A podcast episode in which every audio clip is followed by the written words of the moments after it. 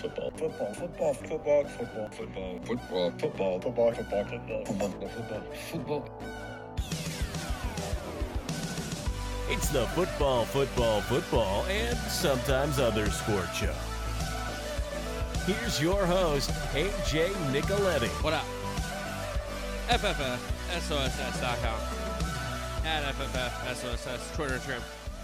Twitch.tv slash AJ Nick 3 with football season coming back. We will have some streams back on the Twitch. Uh, we figured out the Ethernet, so the lagging will cease. So those will be back soon. So I, I know you're probably like, you keep plugging this Twitch. Like, when are you to stream on it? I know. I know. I'm sorry. I'm sorry. Um, but yes, back to twice a week starting this week until the end of the pro, what the Champions League next summer, probably a week till like June, June, July, most likely I would say. So we're back to a week, and we do that with the Premier League season preview on this pod. Then we'll do some soccer transfer rumors, NFL headlines, some more conference realignment to break down and talk about, and then some golf ahead of the FedEx Cup playoffs. So we'll preview the season for the EPL on this episode. Thursday will be a match day one preview. And then the college football stuff starts up the 24th with over unders. And then the 29th will be the season preview, with the 31st being the week one preview, which will also be our NFL over under game. And then the following Tuesday, the fifth will be the NFL season preview, and then the following Thursday we're back with an NFL Week One preview. So that is the football schedule for the pod. Back to twice a week now with footy booting back up again for the start of their domestic club season. So we will do a Premier League season preview. We'll do soccer transfer rumors. We'll do NFL headlines, college football realignment, conference realignment, some golf, and more. I was gonna go see Oppenheimer again. I might still go see it again, but I didn't see it twice yet, so uh, I don't have any more Oppie comments yet. So kick it off. Premier League season preview, and I have the 20 teams in tiers, and that's how we're going to preview it. We'll go team by team, who's the transfers in, who's the transfers out, um, and to start it is the title contenders, and it's obviously Manchester City, who's looking to go four in a row. Arsenal, who came in second last season. And I'm going to put Liverpool in the title contender because it just seems like Klopp's teams fight till the end. And even if they're not title contending, they will try to finish as far up the table as they can. Arsenal, I believe, can win the title, and City, we know, can win the title. Now, in the top four race, I have four teams here for theoretically one spot because title contender is only going to be one title winner, right? Um, so Manchester United, Chelsea, Tottenham, and Newcastle in this top four race. Then I have Villa and Brighton in the Europa League race. Top half contenders, you could list Brentford, possibly Crystal Palace. Wolves are going to bounce back after a tough seasons. I, I think with Lopetegui, once he took over, he looked good. And West Ham had a really weird season because of that European campaign, but I still think they can certainly finish top half with Moyes. Now, we know three teams go down in the Prem, but the relegation battle I think is big. Fulham are in, Forest are in, Everton, Burnley, Bournemouth, Sheffield United, Luton Town. I think the three teams will come from those seven. Now, could Wolves or Crystal Palace or even a West Ham have a disastrous season where they're in the relegation battle? For sure, they could. And could Fulham or Everton never really show up in this race at all, be be fine? Yeah, possibly. I could be dead wrong on these groupings, but I think it's going to be tough for the teams coming up. Um, even though Burnley play a different style, I, I, don't know how many Premier League players they have on that team. Same kind of thing with Sheffield United and Luton Town. Bournemouth getting rid of their manager and bringing in a new one. I don't really like that, especially after the, manager did a really good job for you. So we'll have plenty of time to talk about the relegation teams, but we will certainly start with the title contenders Manchester City, Arsenal, Liverpool and Manchester City are off the trouble. They're going for four Premier League titles in a row. This possibly could be Pep Guardiola's last season. A lot of people hinted at it um, last year that Pep was going to walk away, especially if they had won everything, which they ended up doing. But he is back for another season. He said he's under contract. He will manage the team. So these rumors are going to swirl because he said he was there to win a Champions League and he's done it. How long does he stay on for the project? Who knows? But those rumors will continue until he kind of says, no, I'm coming back next season, of course. So we'll see.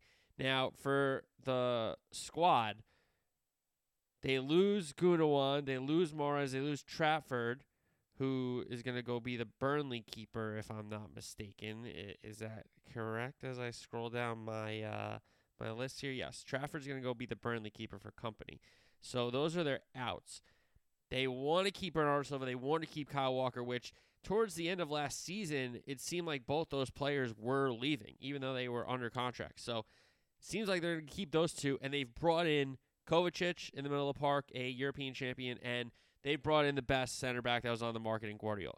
He can play the left side center back role um, in a four. Theoretically, he could play in the three if Pep wants to continue the three two four one that he did last season down the stretch of the season to win everything.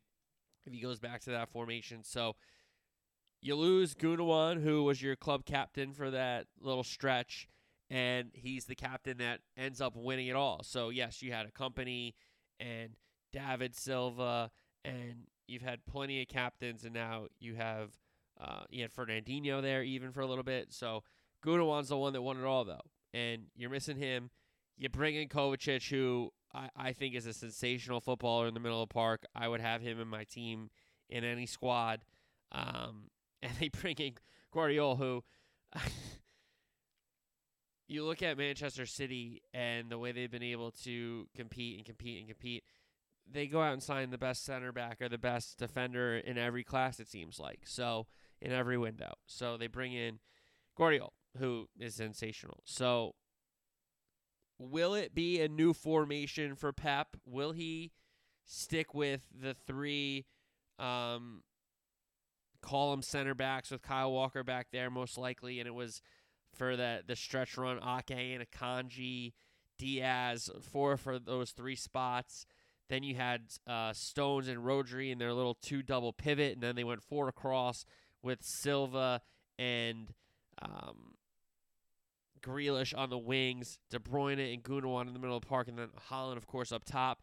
Now you bring in a Gvardiol so you have so much depth at center back, so much. Gvardiol, Dias, uh, Stones, even though he's the center defensive midfielder in the previous system, he probably reverts back to center back until Pep has to change it again.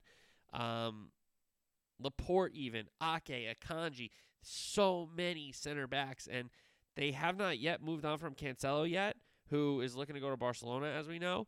But as of right now, he's still on the team, and they have that great depth of center back. Midfield, a little bit of turnover, but they've kept Bernardo Silva, it seems like, so it's not as drastic. Losing him and Gundogan would have been big, but they bring in Kovacic. I think he slides right in, and I've barely mentioned it, but Erling Haaland's the best striker in the world, and we all know it, and he scores goals that other strikers can't. He scores at a clip that other strikers can't for years we've been talking about Pep missing a striker at Manchester City since losing Aguero, and even Aguero didn't. He typically wasn't a Pep um, center forward, especially in this system or striker or whatever you want to kind of call it. But he does have one now in Haaland. De Bruyne whips the ball into him. You know, like Foden, Grealish, all these guys can cross it. The wingbacks can cross it. Rodri can ping the ball to him he's a brilliant player, and he's the best goal scorer in the Prem. He's probably the best goal scorer in the world. And unless there are severe injuries to a Haaland, to a Dias, to a couple other center backs with a Dias, um, if you lose De Bruyne for a lot of time, those are really the only ways I can think of this Man City team stumbling. Haaland and Alvarez, though they're not the uh, similar players, they can play alongside each other. And Alvarez can certainly spell Haaland. He's different, but he can certainly still play in that role that will occupy the same space as Haaland when Haaland comes out. Foden's a guy that's not starting when he does this lineup. Phil Foden might start almost everywhere else in the world than Man City. Okay? So they have tremendous players. They have one of the best coaches ever. And they're winners. So I don't know how you pick against them right now. Because if anything, last year was a year where, okay, it's going to take some time. Haaland's got to get used to the league. And though they weren't in first place until they took it over for good later in the season, later in the campaign, once they did it, you were like, oh, of course they did. It's Manchester City. They have Holland and De Bruyne.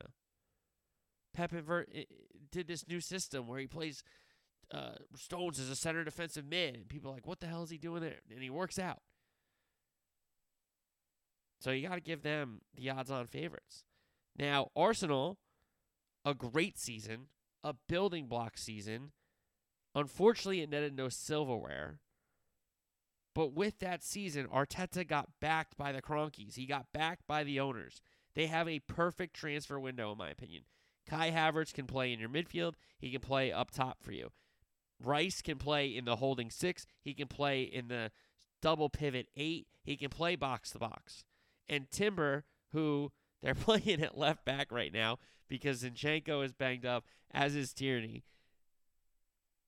He's can play right back. He can play center back. Apparently, he can play left back. And though I talked about it last week with Raya, I don't love bringing in a keeper this late. And I think Ramsdale is a, a very, very solid keeper. And to me, if you're bringing in Raya, who's a guy that's been a proven starter in the Prem here, you're you're not looking at Ramsdale be like, yeah, you're my number one.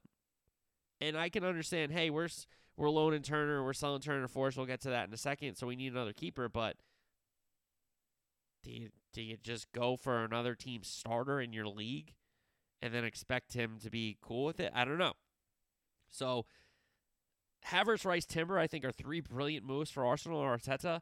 The Raya one is making me scratch my head. They um Xhaka walks, Maitland Niles walks, so they haven't had a ton of guys leaving, but Arteta is building his squad.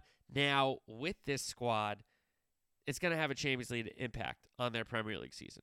Okay. Um, teams that haven't played in the Champions League that first season, it is an adjustment period.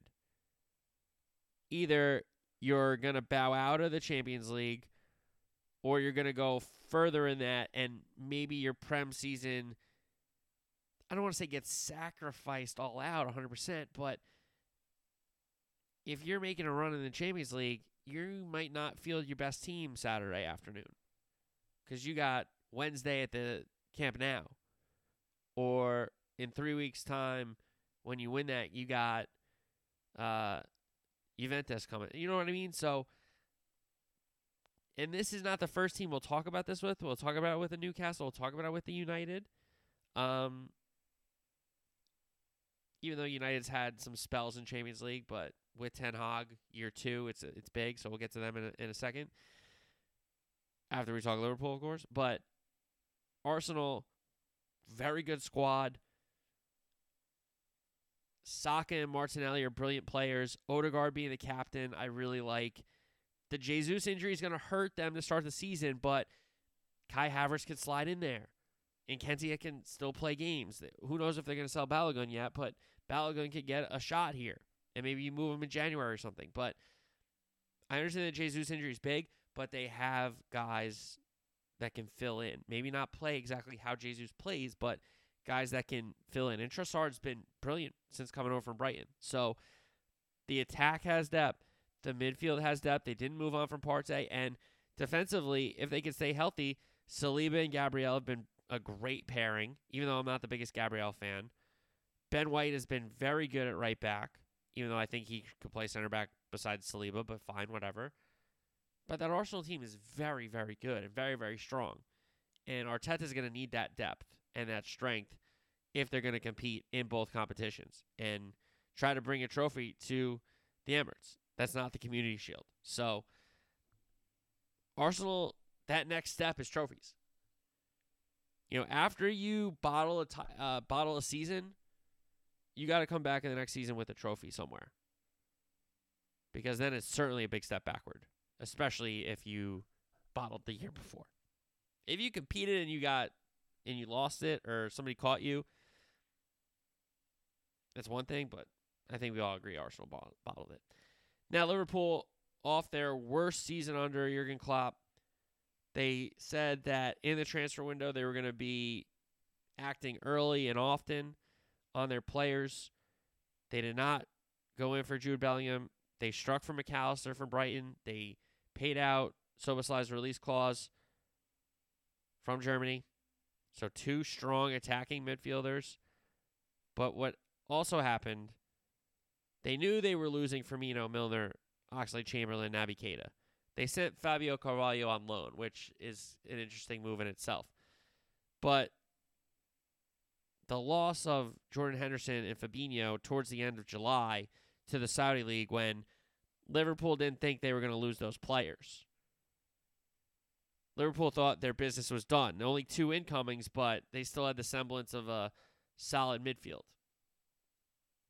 With Henderson, Fabinho, Thiago kind of spelling each other, with Jones and Bajcetic also being able to play those positions that they're in, right?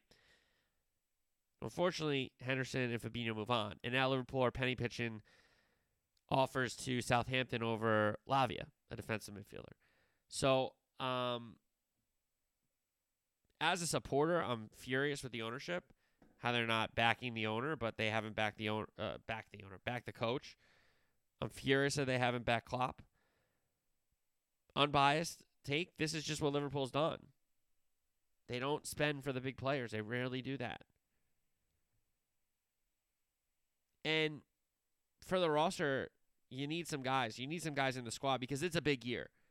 And I wonder what the balance is between the Premier League and the Europa League for Klopp. Will he play more younger sides on Thursday nights? Will he be going with the big guns each and every Thursday? Or will he be chasing top four in the Premier League to make sure they get back into Champions League? I wonder what the balance is going to be like. And again, for that reason, the squad needs some more players. Klopp needs some more players.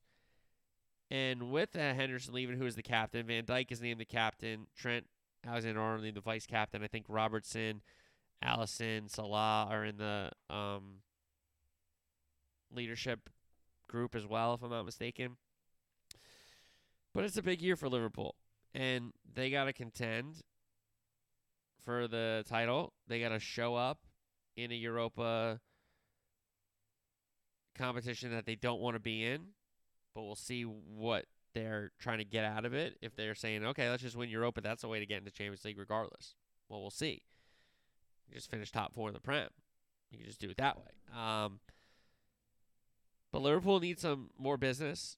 Uh, Fabrizio Romano has said that they still want two to three signings before the window closes at the end of the month, and I just don't like doing a ton of business at the once the season started to the win to the deadline. I really don't.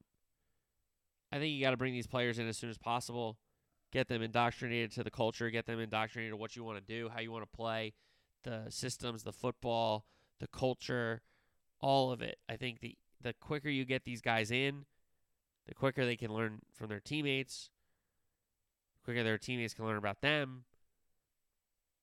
Leaving this kind of business towards the last part of the window, I, I just don't like. I, I don't think that's the way to do business. But I do see Liverpool in a perfect season, they can absolutely win because of the guys they have up front. You got Salah, who's on the right, but the other four guys of the top five attackers can all play pretty much striker and left wing besides Diaz. Jota, Nunez, Gakpo can all play the nine and the left wing. Diaz can play the left wing. Gakpo can even play a little bit in the midfield, apparently. Klopp's been playing him there. And then you got Szoboszlai, you got Elliott, you got Mac Allister, Jones, Bajcetic, Thiago. You need another guy in there. That's for sure. That is for sure. And maybe even another center back. All right, uh, next category, top four race. So this is Man U, Chelsea, Tottenham, Newcastle, Manchester United. Year one, Ten Hag, Carabao Cup win, FA Cup final, top four finish. That's a good year one. You got a trophy, you got to another final, and you make sure you get into Champions League. That's a good first season for Ten Hag with all the drama he had with Ronaldo freaking out and all that kind of stuff, right? Good business in the window. They get Mason Mount early on. They get Onana because they um, the De Gea era is over, and they bring in Hojlund. They're still looking to get Amrabat, which I think that's a really good move because Casemiro is a stopgap center offensive mid. If you told me that there he's the center offensive mid of future for like the next three four years from United, I'd be a little worried. I'd say that's a bad idea. But if they go get Amrabat, that's brilliant. Um, to have him spell then take over Casemiro's role, and they bring in Hojlund, the striker from Atalanta. So if it's those four guys, that's a really good window. I know they lost the Haya Club legend, Elanga, Telles as well. They want to get rid of Maguire, possibly McTominay. We'll talk about which team's in for them in a second. But for Ten Hag, it's build off year one. It's have Rashford be a big player for you again. It's have Antony improve year two with you at Old Trafford. And also, you name Bruno the captain. You want to see him be a leader. He was not. He was the opposite of a leader at Anfield when they were getting shelled. So, you want to see your captain be your captain. And also, the elephant in the room for this club, they're still for sale. So, any day now, it could break that there's new owners coming in or anything like that. So, um,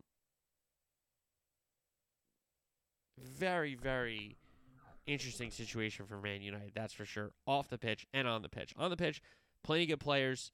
And could they win the title if it all broke for them? Sure. But I just still think a top four finish would be very, very good for them. Next up, Chelsea, nightmare season last year. Pochettino now in. Big window. And Nkunku, Jackson up front. They bring in Sanchez to push Kepa possibly out. We'll see. And they sign Disasi on the back line. And those are the incomings, and they have some more as well, and they're still working on some. But outgoing, Havertz, Mount, Kovacic, Pulisic, Azpilicueta, Loftus-Cheeks, Koulibaly, Mendy, Kanté, Aubameyang.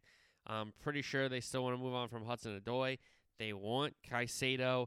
We know they're looking to move on from Lukaku, but what's on the table right now is a Lukaku Vlahovic swap with Juventus, so they could bring in another striker uh, to play along Nkunku and Jackson and the rest of the attacking players that they have. So so many questions for the Chelsea squad. I know we asked Trust like some questions about Man City, a few about Arsenal, some about Liverpool, a couple about United, but Chelsea and Tottenham, I feel like have the most questions at um, to be asked of them. So we start here with Chelsea. Who's the keeper? Is it Kepa? Is it Sanchez? Who is in the best eleven? What's the best formation? Will Pochettino be given time to figure out all these things?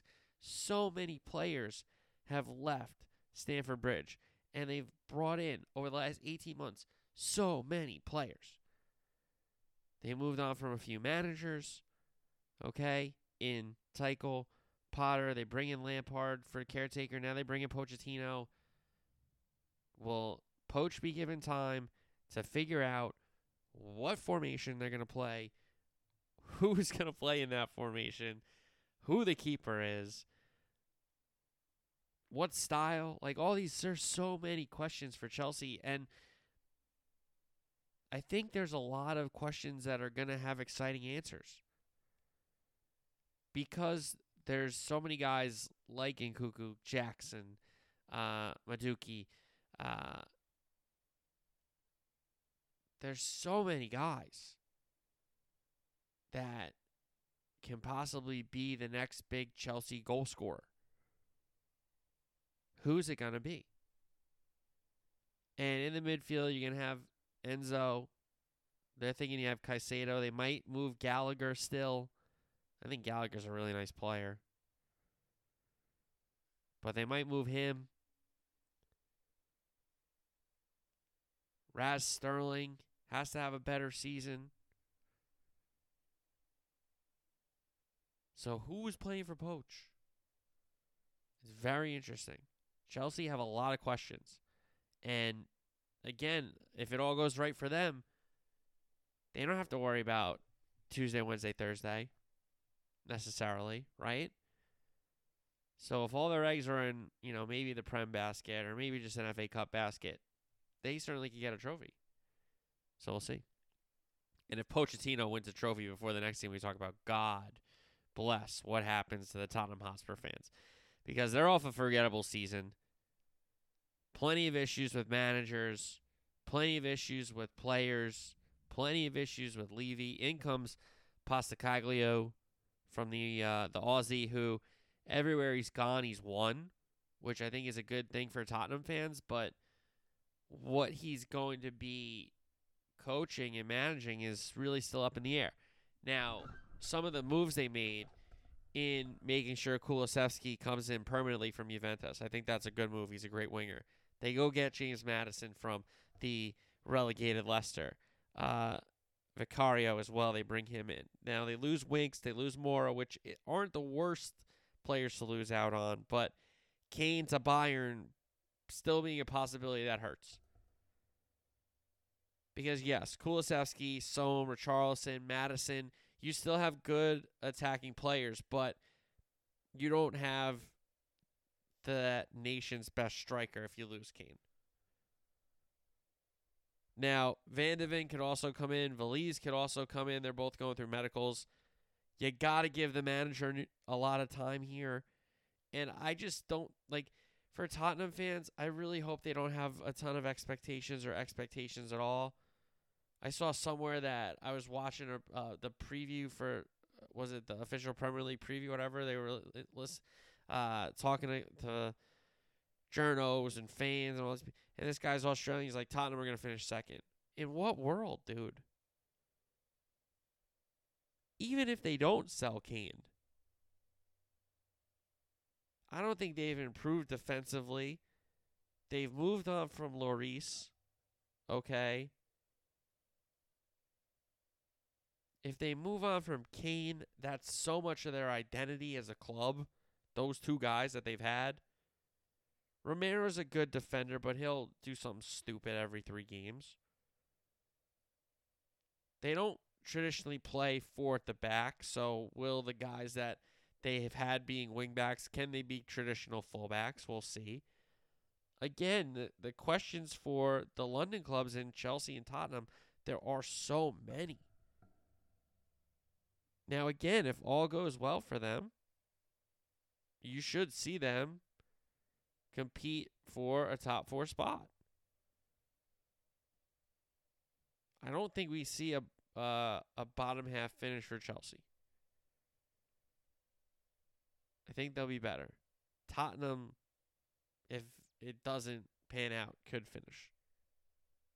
But if it all, Tottenham's ceiling and floor is crazy, especially this season. Newcastle next, off the brilliant top four finish. Eddie Howe's been a fantastic manager since taking control at St. James Park. Another team that I think's had a great window. Newcastle and Arsenal have had two great windows, in my opinion. United had a good window as well. If you're hearing like the thunder and lightning, I apologize. I don't know how, how you would um, eliminate that, but there's some storms here in Jersey going on right here, some summer storms. So out Wood and St. Maximin. St. Maximin's a nice player for them. It's unfortunate because he's been one of the bright spots of those transition years for Newcastle. But they bring in Tonali, who is a awesome, awesome number six. Harvey Barnes from the relegated Leicester, a bright, brilliant, striking kind of player along the wing. And Livramento, who I think is going to be a right back that a lot of people talk about going forward when he figures it out. Now, this is another team with the Champions League impact. Will they be able to compete Tuesday, Wednesday, and at the weekend? Do they have the depth? We know they have the stadium and the supporters. But does Eddie Howe have enough depth to continue to compete in two of the biggest leagues in the world? Man United have a little bit to do with that as well for their Champions League. But Newcastle have a very good squad. Is it deep enough? Isak, great striker. Wilson, very good striker. You bring in Barnes up top. You have Almiron, who's a brilliant player. I like a lot of their midfielders. Willock, Joelinton, Guimaraes, Longstaff. They have some good players. Dan Burn on the back end. They have some good players. Do they have enough? That's what we're going to see. All right, Europa League race. Aston Villa with Emery. He's got the club back. They're bouncing. Another team with a really good window. Tielemans from Leicester. Torres from Spain, the defender. Diaby from Germany.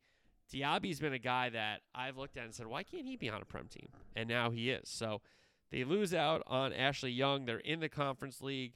And this is a club with the manager, the fans, Villa Park. It's been turned around. And they're ready to, to play hard week in and week out for 90 minutes. And we'll see what they can do playing some games in the midweek and at the weekend as well. So, uh, Villa, a very, very good team. Watkins is a very good striker. Solid midfield. Good defense. Mings has turned it around. Pair him with Torres. That's a strong two center backs. Brighton up next off sixth place finish. Best finish in the Prem for De Zerbi. He's got a full camp. They bring in Milner, Dahoud, João Pedro, um, Igor uh, Verbruggen, who's going to play keeper because they lost Sanchez, and possibly even Kudus from Ajax. So a big window for Brighton. They lose Sanchez, they lose Ndombele, they lose Mac Allister. They're probably going to lose Caicedo. They're in Europa League. De Zerbi is a very good manager. He's been backed, even though the club has moved on for players. But Brighton have kind of found their little lane in. Hey, we're gonna gamble on a couple players that we can bring in and hopefully sell for a little long, uh, a little bit more money in a few years. But if we get it right for that player, we can bring in three more. So that's what we've seen Brighton do, and it was good when Potter was there, and now it's really good with De Zerbi. Next up, top half contenders: Brentford, Crystal Palace, Wolves, West Ham, Brentford with Thomas Frank. The big news here: Toney suspended until mid-January. Where are the goals going to come from? De Silva and Mbeumo, Jensen. Even they have some guys that can chip in with goals, but Toney was the talisman. Toney was the guy for them. So that's tough. But they bring in Collins, who's going to be a, a backline guy for them. Uh, Fleck, um, Flecken, the keeper from Freiburg. If they lose Raya to Arsenal, Beckham, Schade, they've they've made some good moves. Um, Brentford have for Thomas Frank, so giving them some reinforcements, and hopefully they can have another good season. Crystal Palace, Roy Hodgson stays on. Lerma, the only incoming.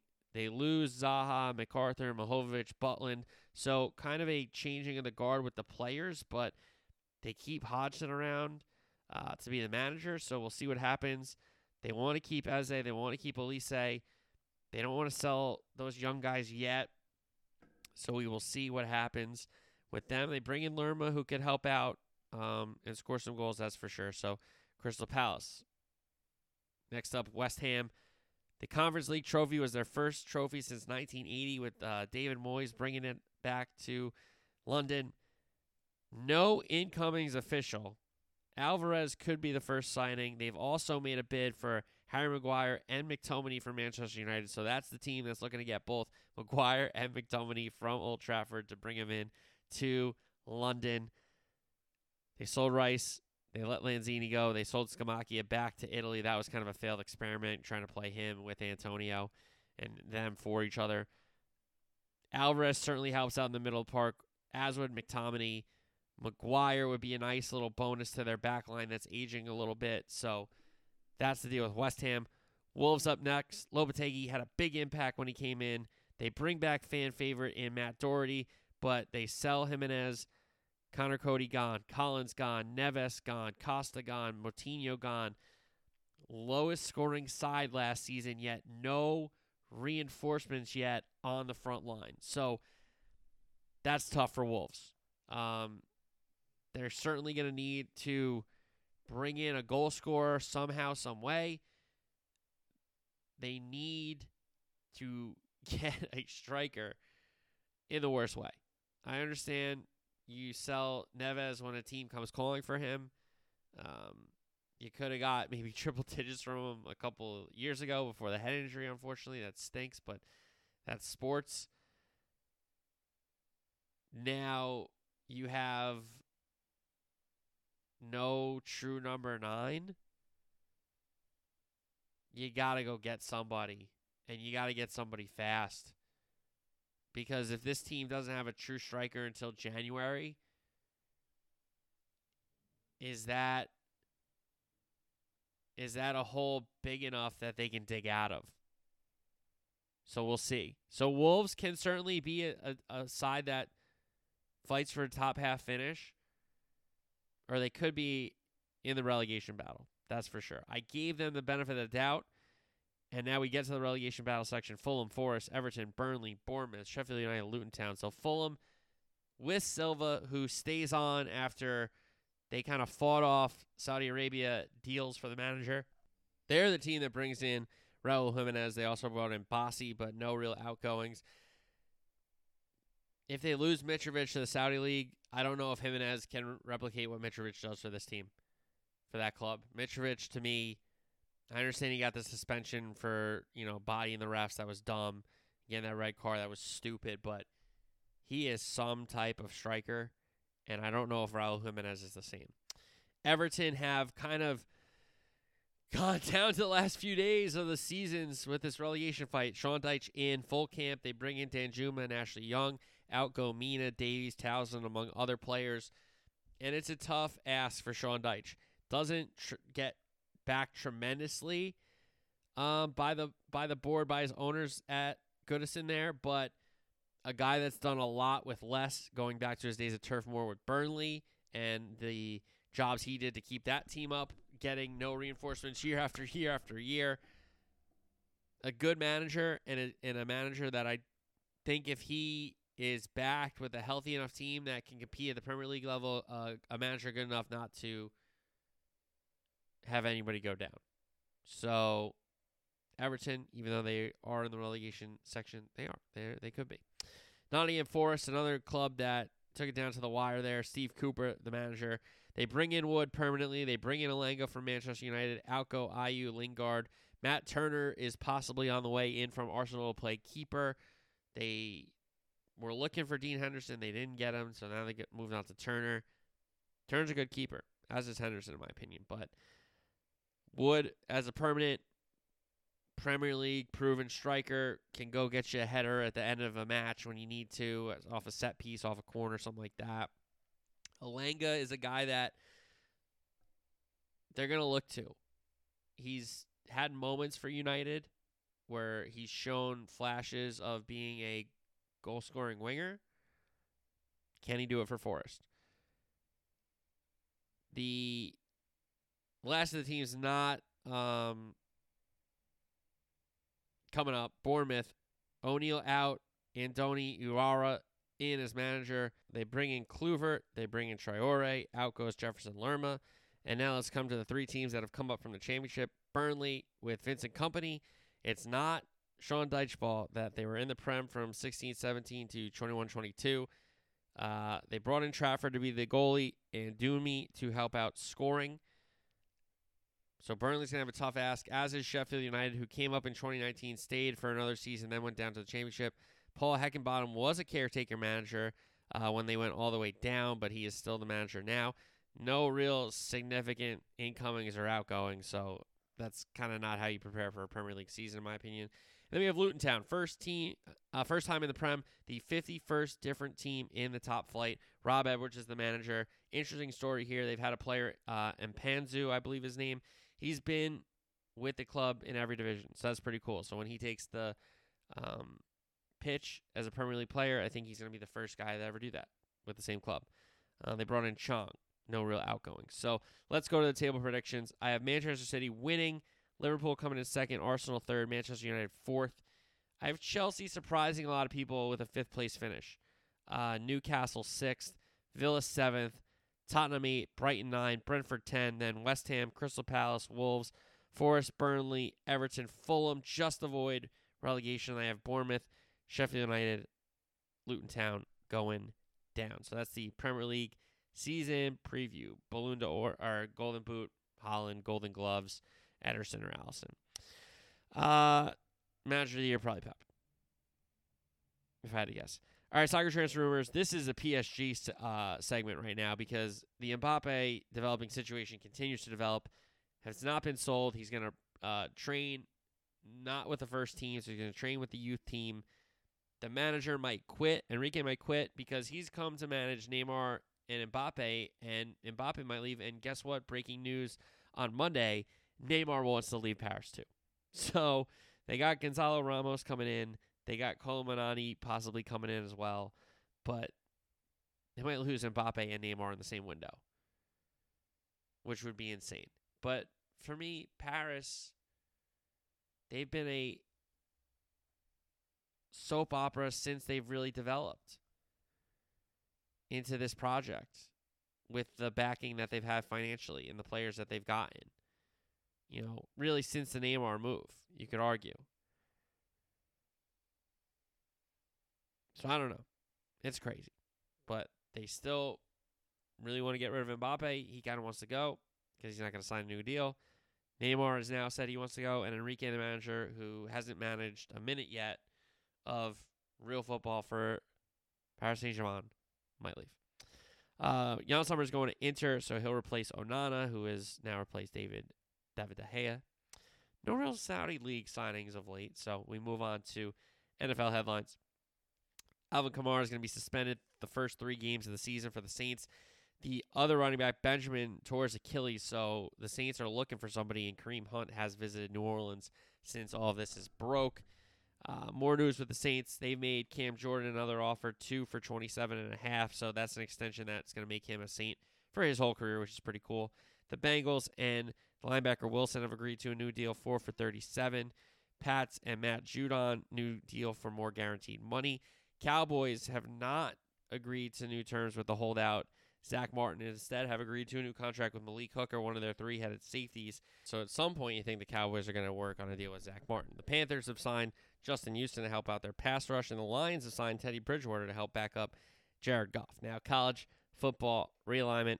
Oregon and Washington are going to join the Big Ten, so they're going to come along with USC and UCLA. Uh, not a lot of people are happy about that, including USC, and of course, a lot of Pac 12 people because the Pac 12 is dead because also Arizona, Arizona State, and Utah are going to go from the Pac 12 along with Colorado to the Big 12. So the Big 12 has set itself up nicely after a lot of people thought its demise was going to be on after Texas and Oklahoma left. The Big 12 has done a nice job with adding teams. Now, they might not be the biggest brands in a UCF, a Cincinnati, a BYU, and a Houston, but those teams help keep everybody else around. They bring back Colorado. They get both Arizona, Arizona State, and Utah to come in. Big 12 has set itself up nicely to be that third league behind the SEC and the Big 10. Now, could they catch those teams? Probably. Could they catch those leagues? Probably not. But they have certainly moved themselves ahead of the ACC and obviously above the Pac 12, which is right now the Pac 4. So, Pac 12 is in trouble. It's pretty much a deathbed for the Conference of Champions, which sucks. Um, but with what's the SEC's done and the Big Ten's done, the Big 12 had to act. And unfortunately, the Pac 12 is donezo. Over to golf. Lucas Glover wins the Wyndham Championship, so go Tigers. Shout out Lucas Glover. Unfortunately, Justin Thomas places 71, uh, 71st in the season. He almost chipped in to get into the playoff, which would have been insane on insane on the 72nd hole. So JT, Billy Horschel, Adam Scott all miss out on the playoffs as well. So those will get started um, with the FedEx Champion. Is that what it is? The FedEx Championship, the St. Jude FedEx Championship. What FedEx Cup playoffs? What are the events? This is called producing on the fly, folks. FedEx St. Jude Championship. Yeah, top 70, then the fifth top 50 at the BMW, and then the top 30 at Eastlake. And that's when they do the uh, 10 shots, 10 under, 8 under, 7, like all that for the, the leaders. So that's what we got look forward to for the golf. So we'll do that. Then we'll do the Ryder Cup as well. And then that's the end of the golf season because they're going to do the calendar year again, which is the right decision in my opinion. But they don't want to do the wraparound anymore, which I understand. So we'll have a Premier League Match Day 1 preview on Thursday's show. And then the college football previews get underway with over unders on the 24th, the season preview on the 29th, and the week one preview on the 31st. Also, the show on the 31st is the NFL over unders. The following Tuesday will be our NFL season preview, and the following Thursday, it's NFL week one, folks. So get ready. Football just around the corner. Thursday, we will be previewing matches in England, in Spain, and in France, if I'm not mistaken, with Italy and uh, the Bundesliga, Serie A, and the Bundesliga not yet to get underway. So, footy matches to preview on Thursday show. Back to twice a week. We will talk to you on Thursday. Until then, peace.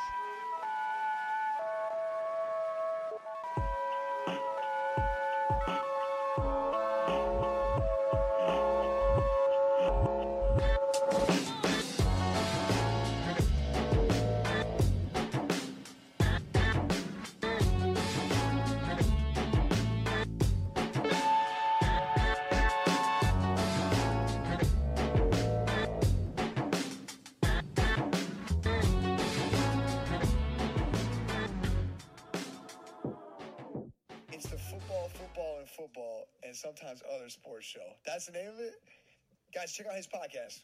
That sounds like my kind of podcast. Football, football, football, and sometimes other sports show.